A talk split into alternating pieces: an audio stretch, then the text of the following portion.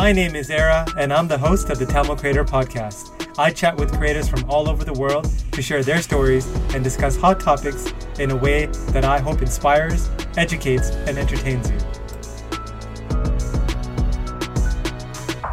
Hello, everyone, and welcome to another episode of the Tamil Creator. I'm your host, Era, and today I have uh, a guest who's calling in all the way from Calgary, Alberta. It's not that far, but I just wanted to say that.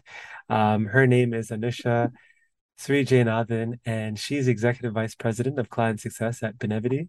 And she was previously a director at Eloqua, another Canadian tech startup, and that was acquired by Oracle uh, quite a while ago. So she is a veteran in the Canadian tech space. So Anisha, welcome to the show. Thanks for jumping on. Hi, good to see you and talk to you. it's been a while. And I was telling Anisha we we had a pretty good pre-recording conversation about the Calgary real estate market and this whole debate between condo and house. And uh, um, I wish I kind of recorded it, but it, maybe we might get into it later. But mm-hmm. um, Anusha recently is in the real estate game in Calgary, so that's kind of how it came up. And she's currently without AC, but uh, she's champing it out and uh, sharing her story today. So thank you. well, I won't. I won't lie. It's a little bit hot. Who knew? Calgary, it turns out, is actually it can be a very hot city in the summer. Um, but yeah, I'm really glad to be on the show. Thank you for having me. Perfect. Yeah. Well, I mean, for me, I, I always like to start at the beginning. Um, obviously, I, I know your sister as well, but I would love to know about your upbringing and just I, am at this point where, like, especially now that I have young kids, I'm like always trying to connect the dots between upbringing and who you eventually end up becoming. And I know there's a series of dots in between, but mm. your early years, or like not early years, but your formative years, really, I think, play a part in what you end up doing because of the things you've been exposed to, or like what your parents introduced you to. So tell us about that. Sure. Um, so I was born in Sri Lanka. Um, and but left at a very young age. Um, I think I was two or three years old uh, at the time that I left, and I was part of that contingent or cohort of Tamil uh, people from Sri Lanka went to Nigeria. So my dad was uh, an engineer and was part of that crowd um, that went out there, and so lived sort of that very young life outside of Sri Lanka and out of the the Tamil community, and really sort of um, had sort of those very early years in in a different place altogether. Um, and then went back to Sri Lanka for a year. Uh, and in many ways, I sort of credit that one year, as strange as it sounds, and this is how much you know your younger years sort of stay with you all the way through your life. But that one year when I was six years old is probably the year that you know formatively actually helped me learn the language, learn Tamil, learn the alphabet, learn how to speak. Um, and I can't necessarily say that today I'm fluent in it to my mother's like horrified, you know, mm-hmm. she's sort of horrified that neither of her daughters really sort of um, picked up the language and the love that she has for it. Um, but the accent, the ability to speak in it, so much of that is from those very early years that, you know, when you sort of talk about what those formative years matter, um, that's the thing that I always remember and it's sort of that gift that I got from that time. Um, but moved to Canada soon after, and we, we were sort of that family that came here in the mid '80s. Um, you know, very early to sort of um, the the early sort of Tamil community that was here at the time. Really didn't have, you know, there weren't restaurants, there weren't stores. Um, you know, you didn't really have babus to go to to to go and buy idiyappam from or anything like that. Um, but you had a a very tight knit family friend circle um, that really sort of became the quote unquote community for you and for me as I was growing up. Um, and so that community was what my parents were both highly engaged in. You know, my dad was somebody who volunteered quite a fair bit in lots of community organizations and associations, um, particularly in the seniors um, world. And my mother was somebody who had a love of the Tamil language and spent uh, you know almost 30 years teaching Tamil um, as a second language and so I was always somebody that had grown up um, in and out of going to Kalavilas and festivals and dancing, you know, learning Bharatanatyam and going to different sort of schools and classes and things like that. And so sort of grew up with that community as sort of part of that base. Um, and then kind of, you know, that became sort of the launch pad in some ways that I sort of think of as that call it that that strength or that community or that net that we all fall back on. But that's part of who I am today, even though perhaps, you know, now I'm sort of living in Calgary, which has a smaller Tamil community out here, very long established, but maybe not as um, diverse or as deep as the one that we have in Ontario and in Toronto, Canada. So you grew up in Nigeria. So are you part of the, is that how you know Manjula? Yes, yes. Okay, so you, are you part Uh, of the well, we actually never met in Nigeria. Oh, I Um, see. Okay, we okay. met, um, oh gosh, now it's like 20, 25 years ago, but um, there was an organization called CanTYD. Uh, and we met when we both volunteered there, oh, so many years ago, when we were youth. Oh, I see. Okay, because there's that whole Nigerian contingent is like yourself, Manjula, my friend Kamuta, Ashanti Omkar. So there's something something in that Nigerian soil or whatever it is. Uh, Who a lot of? I mean, I think a lot of it probably does have to do with the fact that, you know, if you think about our parents, um, you know, many of them ended up leaving Sri Lanka because of the lack of opportunities that they had. But I do think that it takes a little bit of that, call it courage, um, a little bit of risk taking. And so I suspect that many of our parents shared a little bit of that characteristic that would have them get on a plane for some of them for the first time and go to a entirely different country and sort of you know start to build a life for themselves there you know however short the adventure ended up being. But um i think that's probably why there's you know there are certain there are certain experiences that probably have shaped us similarly. Yeah, I think when you just like when you say that also like I've been thinking a lot about that. And I I don't think I I, I get more of the magnitude now because you know, for example, when we travel, we're using Google Maps, all this stuff to kind of get around in new countries where we don't know the language or where things are. But we have all this technology and know how to do that. Like they literally had none of that. They just packed up whatever they had, got in a plane, showed up in a they, grew up in a tropical climate for the most part, coming to mm-hmm. a place depending on the time of year and cold weather, you know, not dressed. Um, yeah, like I like I don't I definitely I mean again, maybe you kind of um you know just get accustomed to your your surroundings just adapt. But i can't imagine myself doing that. And i think it's only at like when i get older i realize just the magnitude of that those decisions they made and the courage like you said they had. And also the other thing you said was community which i feel like as a tamil community you know which is a good thing they've got more successful you know people have done better but the i guess the negative or the downside of that is like before everyone used to be in one place and like um you know I, I felt like things were everyone was a bit more close but now it's like everyone's more dispersed into like different communities. I mean i still take for granted how close the community in general is in toronto but um that's just one of the things that i observed. Like talking to a lot of people is growing up because everyone is Im- immigrants.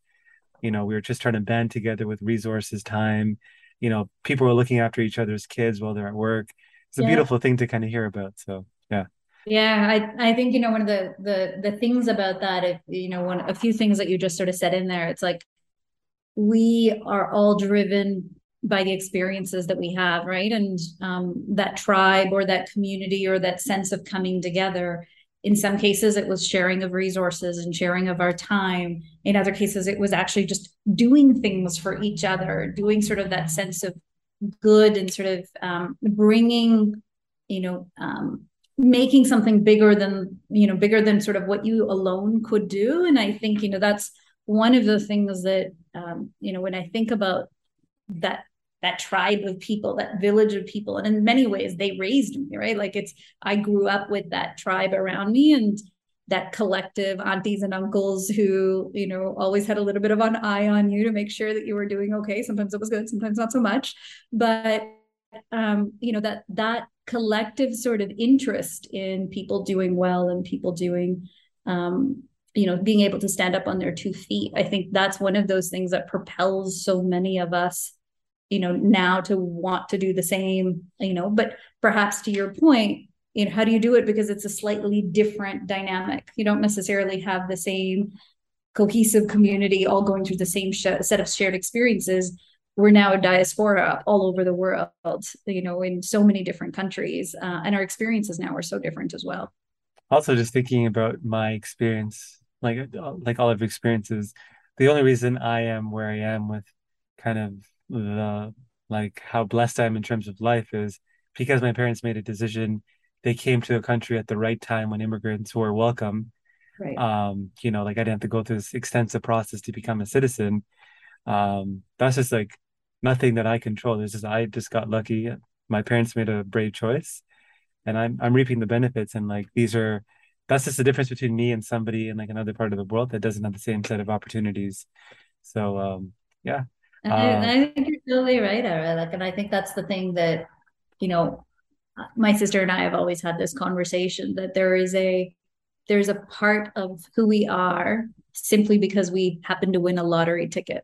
Mm-hmm. Call that lottery ticket karma, faith, destiny, whatever it might be. Um, but there are people just like us who didn't get that chance and who didn't get that opportunity. And I think, you know, it's almost you get to this place where you have this real understanding of what your privilege looks like because the successes we have are built on us having that you know lottery ticket so early in our lives where we were either had parents who took those risks or um, circumstances brought us that way or you know um, luck.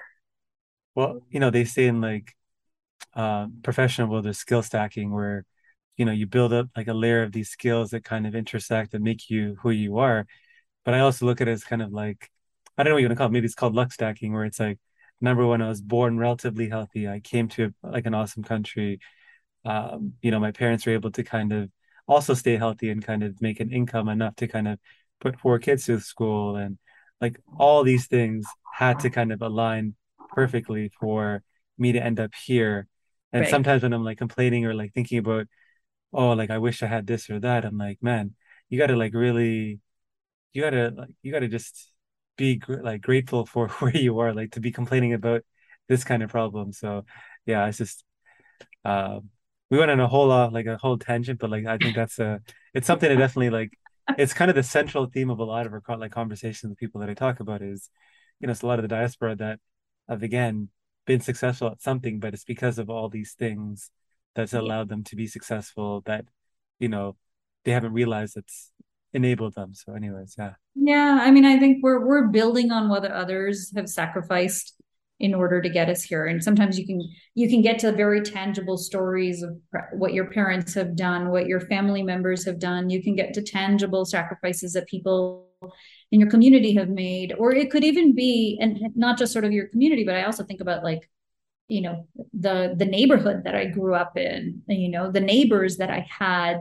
the um, how lucky I was to have a dance teacher who took time and effort to invest in me, and then her parents to do the same with me as well. Like it was, you know, there are um, so many types of ways in which you can be lucky, and that luck stacks up because they're invested in your sort of, you know, you success or growth or development, but you finding sort of your your potential. And I think not everybody gets that.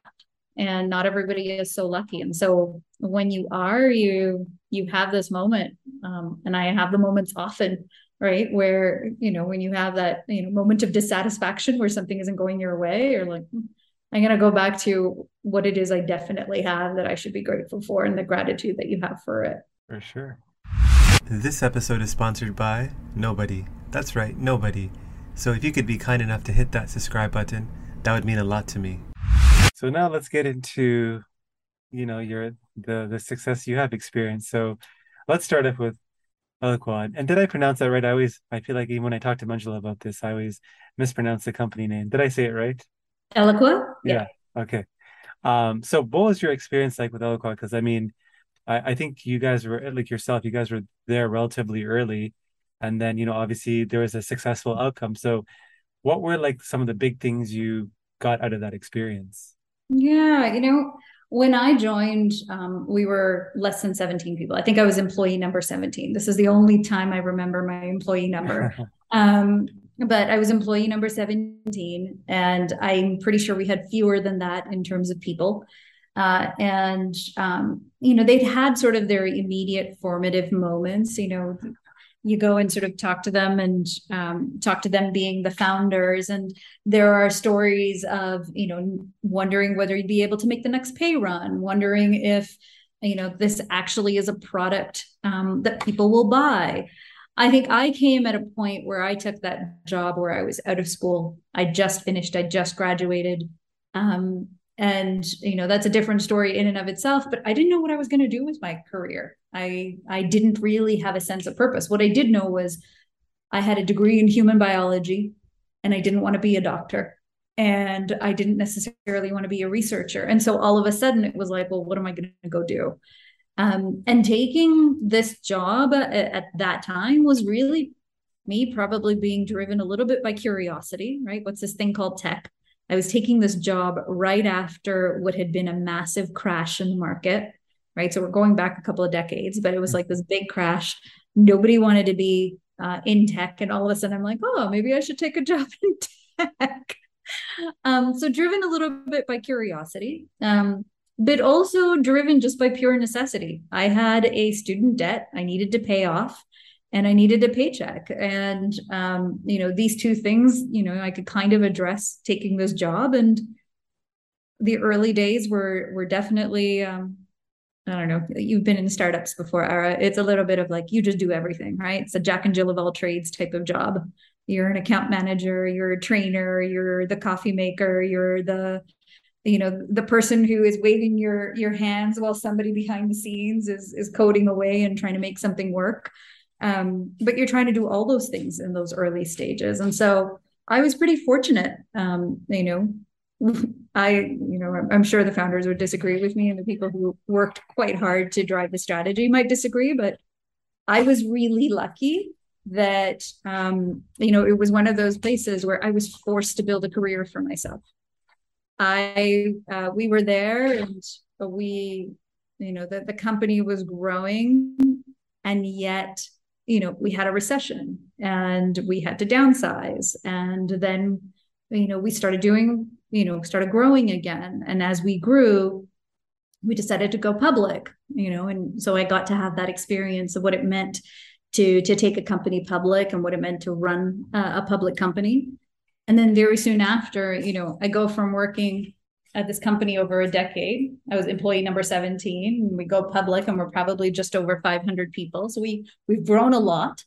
Um, but we get bought by a mammoth company like Oracle, which has 100,000 people. And so going through that experience of growing a company, getting it acquired, um, and then integrating it, because I then ended up staying at Oracle for quite a few years. Um, you know, I, I think it's one of those things that you sort of get to a place where you learn a lot of different things about a lot of different things. Um, and I think those are the sorts of things that sort of hold you, uh, especially in a place like tech. so as you guys got purchased or you know taken over by Oracle, like you said, is a mammoth company. They've been around for a long time. I forgot there's a law or like you know a principle they say like the longer something has been around, the lo- the more likely it's going to be around for a long time. There's a principle for that. So whenever people tell me about Facebook's demise, I'm like, no, it's going to be here for a while. Um, so with Oracle and you know Eloqua, you go from this startup that you know obviously grew to a certain point, but Oracle is a mammoth compared to you guys, especially in terms of headcount. What were some differences that you saw in terms of work culture, speed of innovation? You know, just talk about that. Yeah, I mean, I think a, a place like Oracle, especially you know that initial period, it's like culture shock, right? Imagine going to a, uh, another country where they don't speak the language that you speak, right? There's a little bit of that that happens um, because something that you know you might have been able to do just by bumping into your CEO in the hallway when you're working at a small company and get approval and keep going. That's not going to happen at a company that's massive and that's large. Uh, you're going to spend you know and a lot more layers of approval. But the likelihood is you're also going to get access to a larger checkbook. The the bets that you can make, the projects that you can work on, all of a sudden the potential for them is also so much larger. Um, but the responsibility that also comes along with that, right? And so Yeah, I would say in large companies, you know, things can move a little bit slower, but the impact that you can make can also be much larger.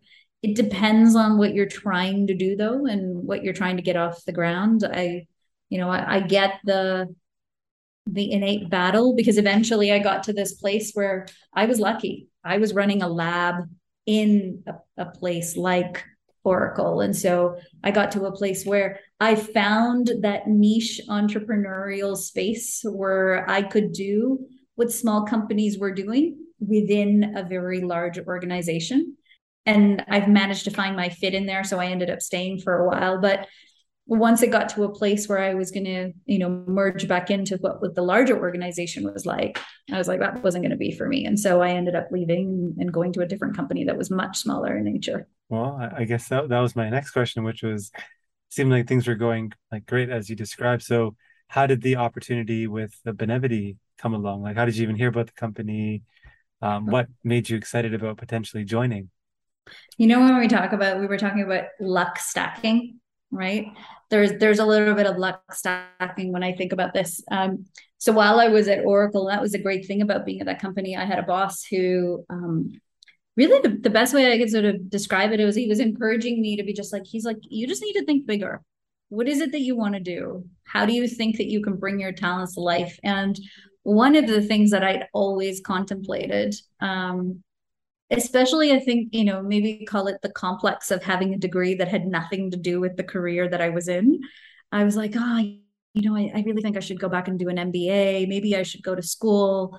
You know maybe i should stop working and do all this. And um in that process you know i just uh had had a number of conversations with a few mentors and and landed where i was like you know what I'm not going to quit my job, but I am going to do an EMBA, which was sort of like a part time um, MBA, the executive version of it. And, um, you know, got pushed along with a mentor and uh, decided that I was going to do that for a couple of years, which made the process of working and going to school and all of that very intensive. There are a lot of sacrifices that you make. But as I was finishing that, there was an exercise that we did and that exercise was, you know, where do you want your future career to go? And what do you want it to be? Um, and I remember writing out this entire, it's almost like a vision board. Have you ever done a vision board before? I know what the concept is, but I have never done one practically. No. Never, never done one. Okay. Well, I mean, it, it's pretty much what you do is you sort of imagine what, you know, call it whatever your vision is for the future. And then you find things that would represent that vision and put it on there. So it could be pictures, it could be um, quotes, uh, it could be, you know, art, things that you draw, but things that sort of like bring, you know, some sort of um, visualization to this dream that you might have for yours, right? And um, we built up this this vision board. And as I was building out this vision board, I was like, you know, I'm exhausted. I'm not going to go take a job. I'm not going to do anything. I put this vision board aside. I finished school. I was wrapping up sort of the job that I was doing at Oracle, and they were going to move me into a different job. And I had an opportunity where um, my boss at the time was very supportive and wanted me to move to Silicon Valley, and I was going to go live in San Francisco. And I was just in the process of getting all of it sorted out, visa included, and everything and I had a recruiter call me. Um, and the recruiter was recruiting for a role at Benevity and uh, said to me, you know, hey, like we have this tech company in Calgary, really think you should talk to them. And I was like, uh, Calgary? I've mm-hmm. never even set foot in this place. I I don't think I'm I'm going to be going out to Calgary, but thank you very much. Here's like five people you should go talk to, um, who are going to be great at that type of job that you're looking for. Um, and I finished up that conversation and I happened to be moving at the time as well. And I was wrapping up the room that I used as my office during my school time. And this vision board popped up. And on the vision board, it sort of said, you know, I want to go back and work in the nonprofit space because I had early in my career that experience at CanTYD and a few other things um, really gave me a taste for what nonprofit work and cause work looked like. And I was like, you know what? I want to go back into that space. But I've now spent nearly 15 years in tech at this point, And I love technology, the innovation that's there, the fast pace. And so I was like, I want to find a job that marries nonprofit, cause, charitable sector with my tech experience, ideally in a place where I can do client work, right? And I was like, I got really specific on this vision board, like what it is that I wanted to be doing. And I didn't want to walk away. You know, one of the common things that people always talk about is like, you know, if you're going to go into nonprofit sector, you have to be prepared to take a pay cut. And I was like, mm, yeah. I don't know if I want to take a pay cut. I'm kind of enjoying the lifestyle that I've got. And um, you know, I I've got commitments, um, and I want to make sure that I can live up to those commitments. And this recruiter called me again, and he was like, "You know what, Anusha? I really think you should talk to these people in Calgary. And um, I took the call, and five and a half years later, here I am. That's amazing. I I realize that we jumped the gun because there's a lot of context we have that maybe the audience might not have.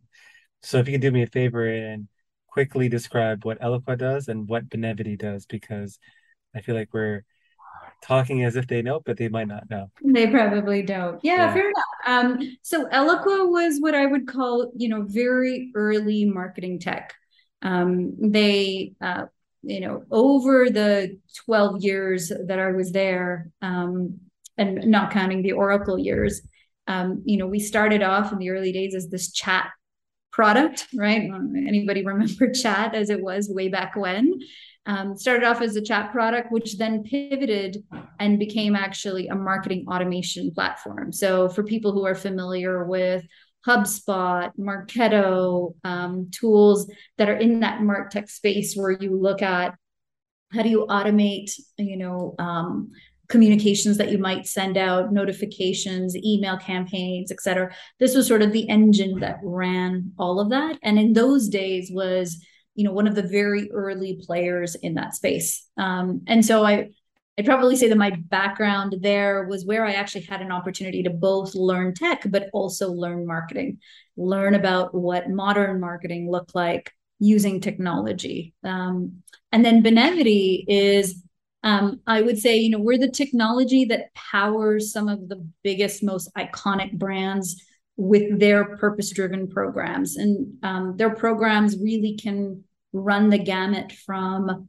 you know managing their volunteering programs to running um, you know corporate campaigns where they might be giving funds to specific causes to providing sort of the platform in which they're engaging their employees to want to do good in some way. And so that could be through actions that the employees make, it could be through collective action where they're driving movements around specific causes.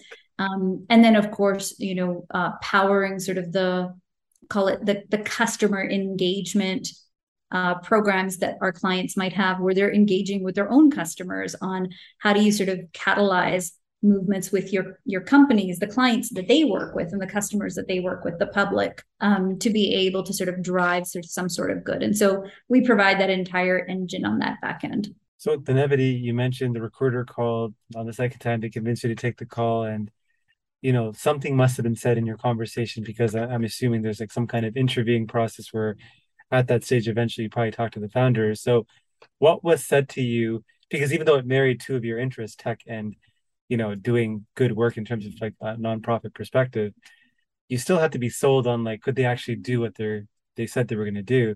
So what was it in those conversations that convinced you that this was the company that could do it? Uh, I, I can't say that i was convinced that they could do it. Did you know that every time you left a 5 out of 5 review for this podcast a tamil parent lets their child pursue a career in the creative arts? Okay that's probably not true but if there's a chance that it is, do you really want to jinx it? Leave a review. Do it for the young creative in you. But what I was convinced was that the people that I was talking to, um, and so this is like the founder, Bryan de Lottinville, you know, um, you know, they had a, and he had a really specific vision of how this could come to life. And, you know, if you ever hear Bryan speak, there is you just sort of stand in awe of having somebody who himself was an ex Bay Street lawyer, really as far removed from the nonprofit space and the cause space. But you, really, what you started to understand was like when you come, and I think this is the the joy of sort of the the tech space is that you come in and you look at problems very differently, right? Rather than when you've lived in it, you almost have a little bit of an outsider's view and you could look at things and you can say, how do I disrupt this? How do I make this better? How could technology help? And I think he'd be the first to admit that he's not a technologist and he's not encumbered by that. But the great thing about it is you can then dream about what is entirely possible. And I think that's the thing about Benevity. It's um, yes, you can power these iconic brands to go and and you know through the power of their people. And we have over 20 million employees who participate in these programs. The impact that they can make is in the billions of dollars and the hundreds of thousands of hours of volunteer time and effort. So the the social impact of that can be huge.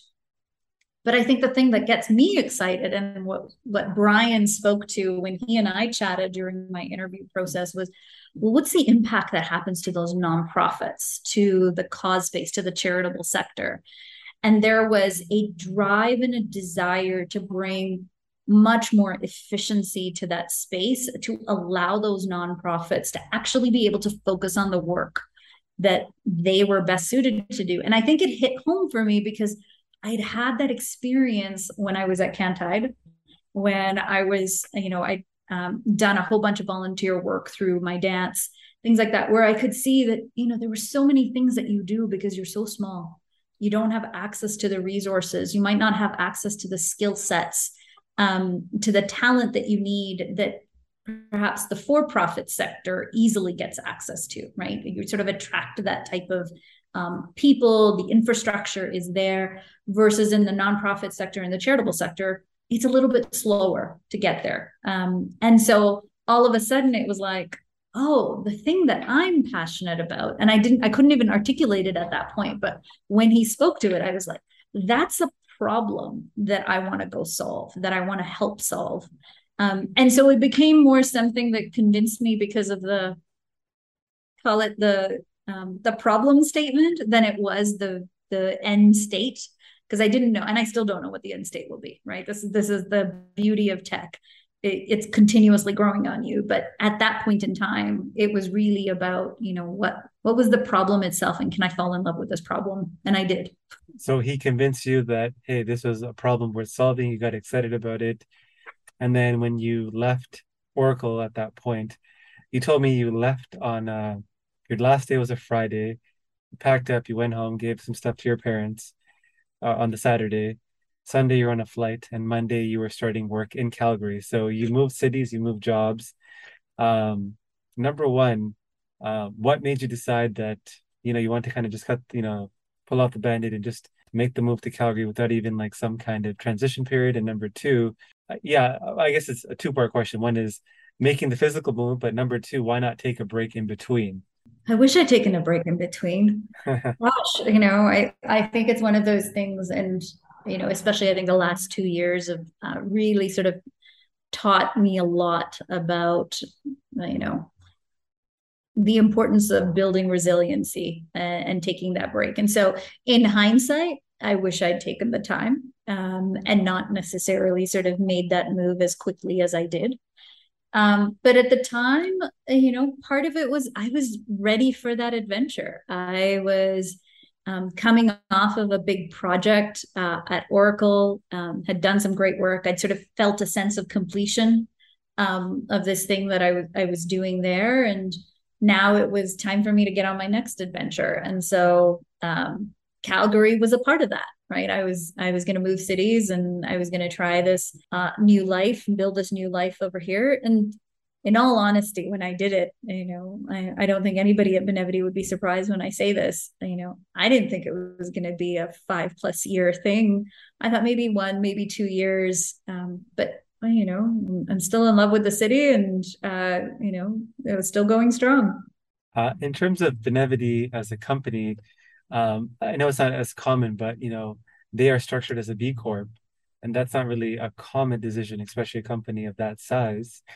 Um, and I could be wrong, you can correct me there. But what was the reasoning behind the Benevity like deciding to structure themselves that way? Yeah. I mean, I think again, you know, uh, coming back to Bryan and the the original founders who who looked at Benevity, um, I think a lot of it came from an ethos and a philosophy that you can do good, you can be good, and you can also create good, right? Like you can create great companies, and you know, um, doing a good job on the bottom line doesn't mean you need to sacrifice doing good in the world, right? And so you can actually do that together. And I think by structuring us as a B Corp, it actually got to the heart of the culture we wanted to build in an organization that saw purpose at the heart of who we are. So as much as it sort of um, you know became an anchor point, I think in the early years around what our culture was and what was important to us, we weren't just going to make decisions simply because you know it made sense on the bottom line we needed to make decisions that created you know um, call it that that catalyst effect that allowed for that good and i call it the triple win i don't know if that's probably the right word to describe it but you know it had to be good for the people who were part of that company. There was good that was happening in the nonprofit cause base and it also created good you know for those companies those brands who were trusting us to help them create those very same cultures within their own companies as well. And so having that um, less about the b corp status but more about that philosophy of being a b corp was really what you know became important to us um, especially in those early years. And now it's sort of become a part of that culture and a part of that philosophy versus the sole thing that is it's anchored on. How does a benevity make revenue? And i don't know if you know this but like how do they acquire their first group of customers?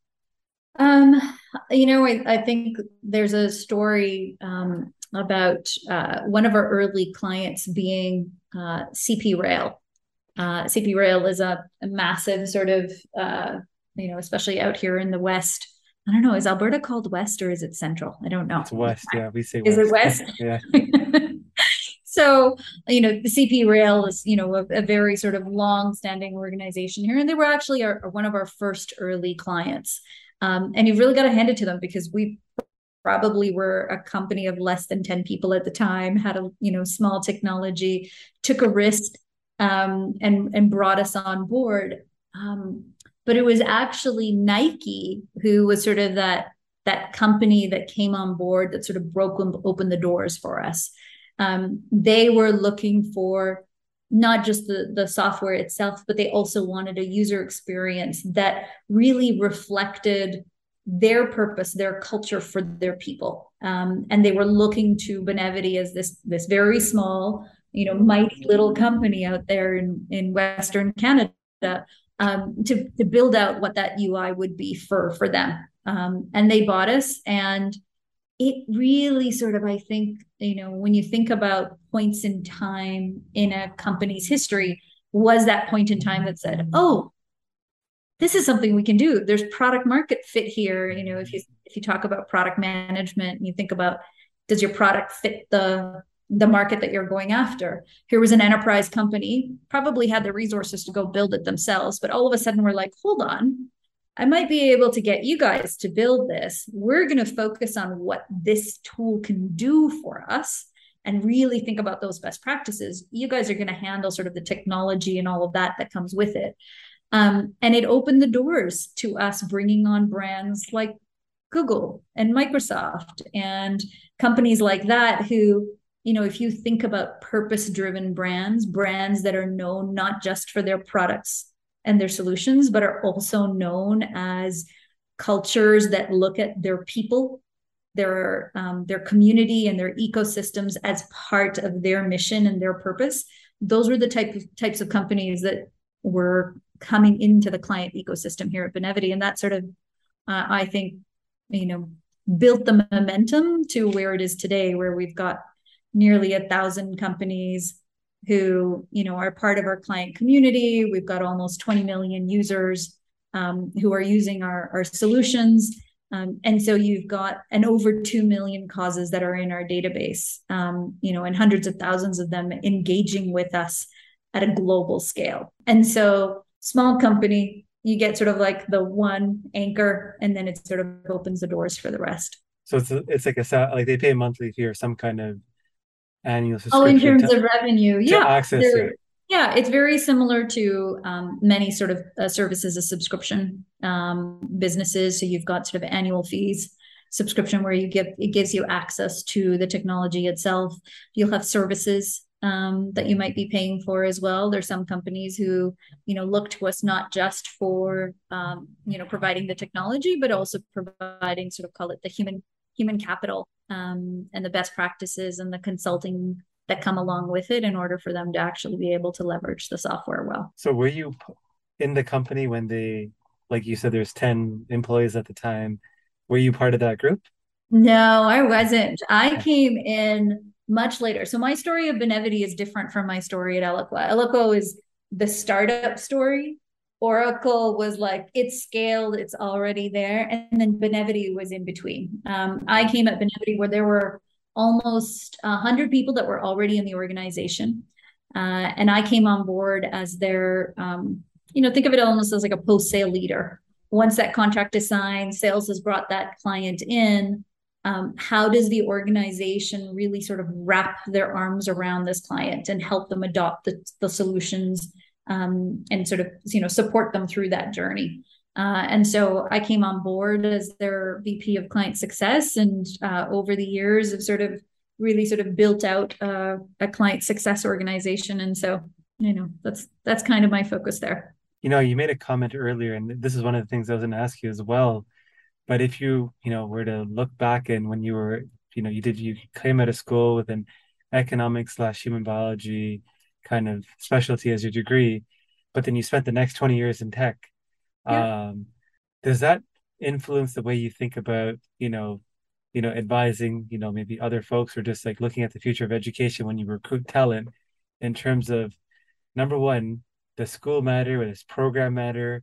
And like or is it just like is there different ways of identifying talent um, because education isn't really that big of a deal because where you start is for most people is not where you end up anyways.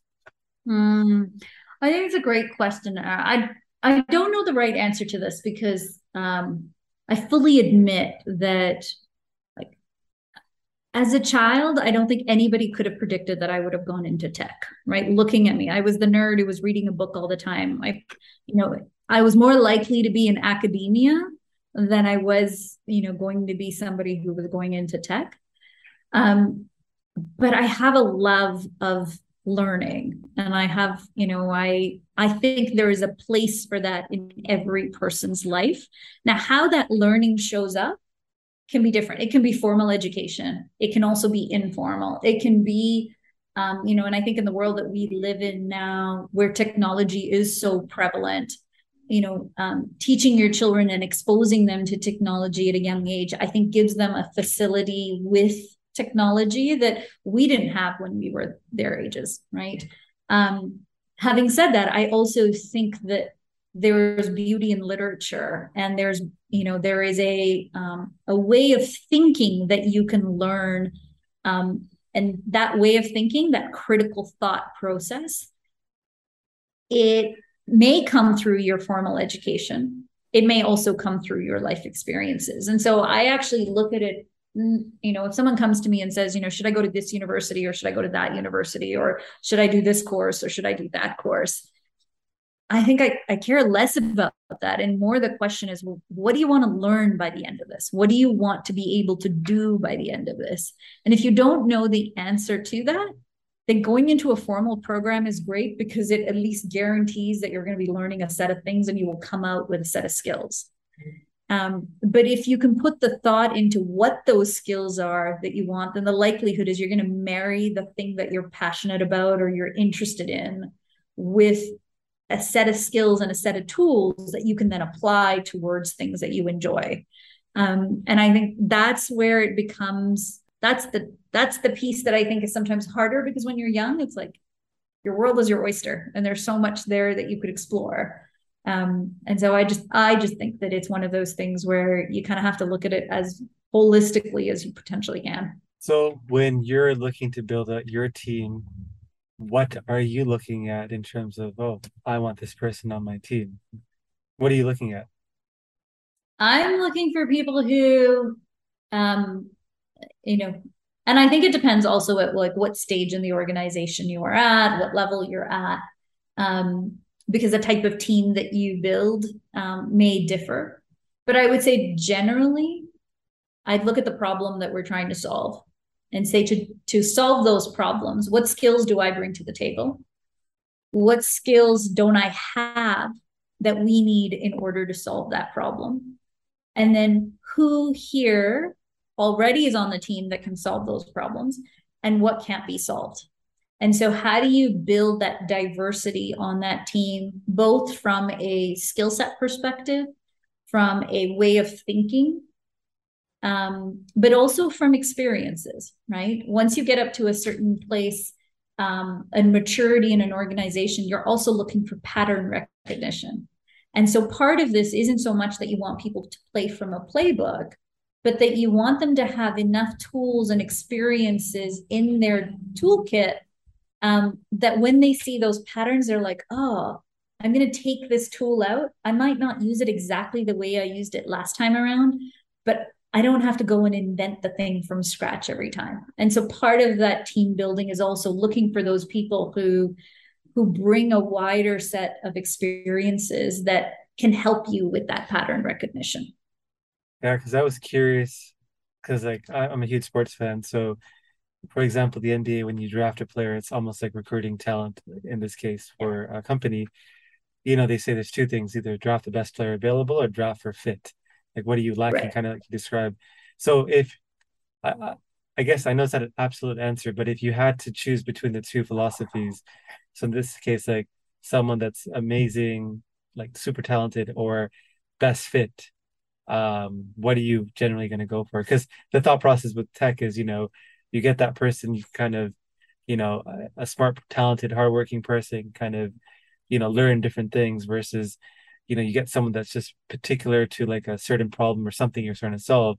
They might not be as strong later on to the next problem you're trying to solve. So, just curious what answer you would give there. I would say earlier in the maturity cycle of the business, generalists are the ones that I would go higher. Um, the specialist I find comes later, and the specialist has a place, right? I, and I think you know part of it is you know the as you are in a tech career as well. Eventually, you get to a place where you decide what is the thing you want to specialize in. Um, but I think the longer you stay a generalist, the more varied your experiences become, right? I I've managed, you know, I've been lucky and I've been fortunate that I've had opportunities open up where I've been exposed to sales, I've been exposed to marketing, product management, now, you know, client facing work, um, agency work, um, you know, professional services. And so all of a sudden, you know, you get to a place where you're like, most problems that come at you as a generalist I generally will find on the team, they're like, oh, there's like five different ways we could solve this problem. What's the constraint that we're working within? Which of these solutions will I choose? Um, but as you get bigger and bigger, you actually need the specialists because the specialists are like, this is a very niche problem that we have we could try and band-aid a potential path forward but if there's a niche problem there might be a niche solution that has already been done and bringing that specialist in means that you might have somebody who can get you to a solution faster and they've typically you know done a lot of work and have had a lot of experience that they can bring to bear much faster in that scenario money can be hard to come by but here's a $100 opportunity for you join my free newsletter for free exclusive content and a free chance to win a $100 when I hold special draws. Did I mention that it's free? Um, for yourself, you know, you are now, you said almost like 20 years in the tech game. Um, the natural question to ask, and maybe it's not the right question, but do you see yourself eventually building your own company in the future? Or do you see like your greatest sense of joy, like your where you feel like you belong is kind of helping tech companies um, at a particular stage instead of starting yeah. Never say never. I don't know but i haven't i i'm just generally i find um i love bringing that vision to life i love sort of that um, you know, and you've you've probably heard this in the world of um, entrepreneurship, right? There's millions of ideas that are out there. What percentage of those millions of ideas actually get to a place where somebody builds and creates a company? And then what percentage of that actually gets to a place where they go and sell to one client? And then you think about the next percentage of that that actually gets to a place where they are getting into growth mode and so it just that funnel just gets smaller and smaller and smaller until you actually get to that place where you're like oh this is a viable company that is growing and i think i love that challenge from after it's been ideated people have gone in and they've figured out market fit as soon as they've gotten market fit like what do you now do how do you actually become that minuscule 0.1% that becomes successful like that challenge of it um, where you go and you go after market segment and you sort of grow and scale the company. I think that's the part that I'm enjoying right now. Um, and that's the part that sort of, you know, has me pausing. But if you go back and look at my career, I've, I've made a number of pivots along the way. And so you might be talking to me in five years and I might have made an entirely different decision at that point. if you had a chance to go back in a time machine and visit your 16 year old self, what would you tell her? I would tell her to have the courage um, to take the risks. You know, I think uh, there's such privilege that we have that we were talking about earlier. And I think use that privilege, um, you know, to really sort of leap. And so you have the courage um, to go and take those leaps, but also have the curiosity to to to explore things sooner. I think I I took a while before I had the courage to feed my curiosity. I think I had a lot of curiosity as I was a kid, but I just didn't have the courage to do a lot of things and to buck the call it the the expectations that were sitting in front of me. I think it took me a while before I was ready to um, to try different things and and take the those leaps of faith. And so I would tell my 16 year old self, "You can do it," because what's the worst that happens? I mean, you're young. You you just go into the next idea, right? Like if you, yeah, you you try different things i think there's there's a beauty there's such beauty in failure um, and i think you know that's that i think is the um, the thing that my 16 year old self who was so much focused on the tests and getting you know a certain percentage so that you could get into university or you could pass the course or whatever it might be um, i don't think i really understood what the beauty of failure actually meant and so you know, I might change my answer. It's courage and curiosity, but it's also, you know, embracing failure a little bit sooner. What's been the failure you've learned the most from? And we can limit it to like say the last three to five years. you mean it wasn't about like riding a bicycle? um, you know, I I think part of it also is that um, you, especially when you're you're you know i was lucky that i grew up decently protected all my life right with the people around me sort of you know you uh, i think like you do with your kids you know you want to try and create an environment where um, you don't want them to bump their knees and you don't want them to break bones you, you know you you somewhat you know protect them through life um, and i think as a result, you know, coming back to failure, I didn't necessarily take those risks as early in my life. I played it safe um, for a very long time. And so I think, you know, I, I don't necessarily look at it as some big failure, but I think, I don't know, maybe I just wasn't ready um, to take those leaps uh, until I actually started doing it, where I was well into my 20s and 30s by then. But I sort of look back and I was like, oh, I wonder what, you know, you, you kind of had do the path of not taken, right? You're like, I wonder what that path would have been like if I'd taken that risk and moved to Europe when I was 23, when I, you know, had a job offer out there. And I was like, no, you know what? I'm going to stay in Toronto and stay close. I sort of think back and I'm like, oh, you know, maybe I should have gone to Silicon Valley. You know, what would that have been like? But I think the the paths that you end up taking are the right ones. But I look back on those times as those times where I didn't go through the door of opportunity. And so when those doors open up, maybe you should. Yeah, they did a study where like people regret stuff they don't do way more than the things they have done. So not doing something holds way more. It's like, you know, if you get feedback, I think they say the the weight of a negative piece of feedback is like 10 times as impactful or like memorable as, you know, positive feedback. So mm. I think it's like human nature. Um, looking forward in terms of your personal legacy, um, what would be uh, in a few sentences, like how would you want to be remembered by your friends and family? Oh wow. Um, you know, with legacy, it's one of those funny things. I don't know what my legacy will be, Ara. I think it'll be up to my friends and family to to tell you what that looks like. But I hope the things that I do with my life, however long it is, I can do it well, that it creates value. And those individual accomplishments, whatever they might be, allow me to create a space where others can actually build off of that and be a place where the problems that I can, you know, contribute to where there are solutions, I'm building on what others have built. But now what I'm contributing, others can build on as well. And that ultimately, whatever that body of work ends up looking like, hopefully decades from now, you know, is a body of work that means something, has an impact in the world, um, does some good. And that's a good segue into the last part of the podcast. So it's a, a fun speed run, I like to call it Creator Confessions. So basically, I'm going to say a bunch of statements and you're going to tell me the first thing that kind of pops to mind. Ready? Okay. All right, let's go.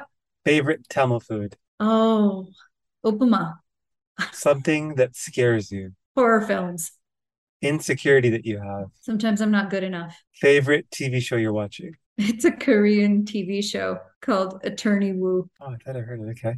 Uh, place you're itching. I feel it's like it's familiar. autistic woman who is a lawyer. Um, and so, anyway, I'm enjoying it. A place you're itching to travel to? New Zealand. Uh, fellow Tamil creator you want to give a shout out to? Uh, I I'm I've been cyber stalking her so far. Um, I think it's art by Thivia. She does these massive paintings. Um, that's it. It caught my eye. Also, a fellow guest on the podcast earlier. Um, oh, was she? Okay, yeah, she awesome. was. Uh, favorite childhood memory. it was probably sort of uh, encompasses my my sister and I and our dynamic. Um, but uh, she wanted uh, a piece of bread that I was eating at the time, and I refused to give it to her. And uh, she took that piece of bread and crumpled it into a ball and put it in her mouth. Uh, and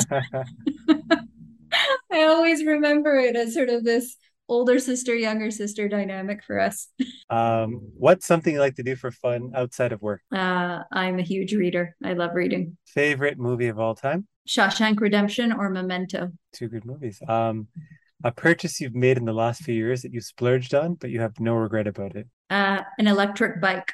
Uh, pet peeve. Uh, people who don't tip in North America. Person or celebrity that you look up to? Oh, good question. It's a person Marilyn Curley, my very first boss. Um, she was, uh, I was a teenager. She ran HR um, at the job that I had, and she was PEI through and through. She was born in Prince Edward Island um, and uh, just a phenomenal person.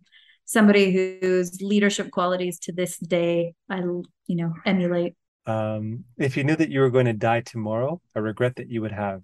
I don't think I have one. I think it's one of those things that a few years ago I wanted, I didn't want to have regrets. And so I, I sort of created a bit of a bucket list uh, and did a bunch of things, and the rest are just experiences. Um, a celebrity or just person whose life you want to experience for just one day? Elon Musk. That guy's a great marketer. You're probably like, I would say 50% of the guests on the podcast have said his name. Really, eh? Yeah. I'm it's it's actually incredible. I'm like, how does one run two companies and have the life that he does? I don't know. I just I'm curious. Well, I mean, you have not much going on socially and from like another other things or like you, everything you're doing it well and pro- professionally, but not personally. I think that's how you get it done. yeah, that's possible. You know, the other person that I would love to, in all seriousness, is um, Susan Cain. Uh, have you ever read a book called Bittersweet? It yeah. actually just came out. She she wrote a book called The Power of Introverts. Um, oh yes, I read that. Okay. Um, I think I'd I'd love to be a fly on the wall with her process of how she writes books and how she thinks. Mm. Uh, but yeah, I'm still curious about Elon Musk too.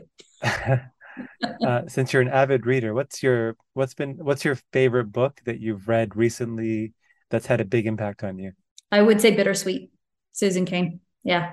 it is um, I think it was one of those things, and it was probably the timing of it was also um, really good because it's as we were all sort of coming out of, you know, I don't know if coming out of the pandemic when you know infection rates are still pretty high is the, the right framing, but um, you know, I think there there's something about that book uh, that gets to the heart of the human experience that we've all had over the last couple of years.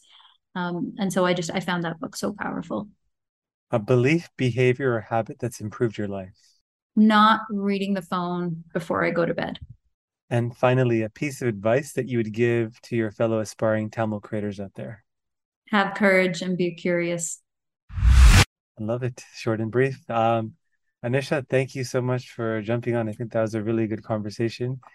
We uh, took a big detour at the beginning, but we kind of got back on track. Um, amazing story. You know, someone that's listening to this um, you know, has been inspired and just wants to connect, uh, what is the best way for someone to reach out to you? Uh, I'm on LinkedIn. Um, probably the best way to to get a hold of me. I'm less of a social media person, so I I cyberstalk a lot of people, but I don't necessarily do as much. So LinkedIn is probably the best place to catch me. Awesome. Well, thank you again. And for those of you listening, uh, appreciate you guys as always. Reach out if you have any feedback. See you on the next episode. Awesome. Thanks so much, Tara. I really appreciate it.